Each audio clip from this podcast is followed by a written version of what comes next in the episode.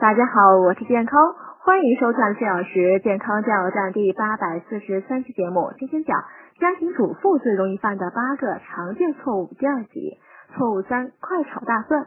把大蒜拍碎切片，应至少放上十分钟后再烹饪。这是因为拍碎大蒜呢会引发一种酶的化学反应，释放出一种能抗癌的化合物。放上十分钟后再烹饪，就是要让这种化合物有充足的时间全部形成。错误四。少用调料，在不增加食用油和食盐的情况下，多用一些植物调料和香料，不仅能起到调味的作用，还能让人免受食物中毒之害。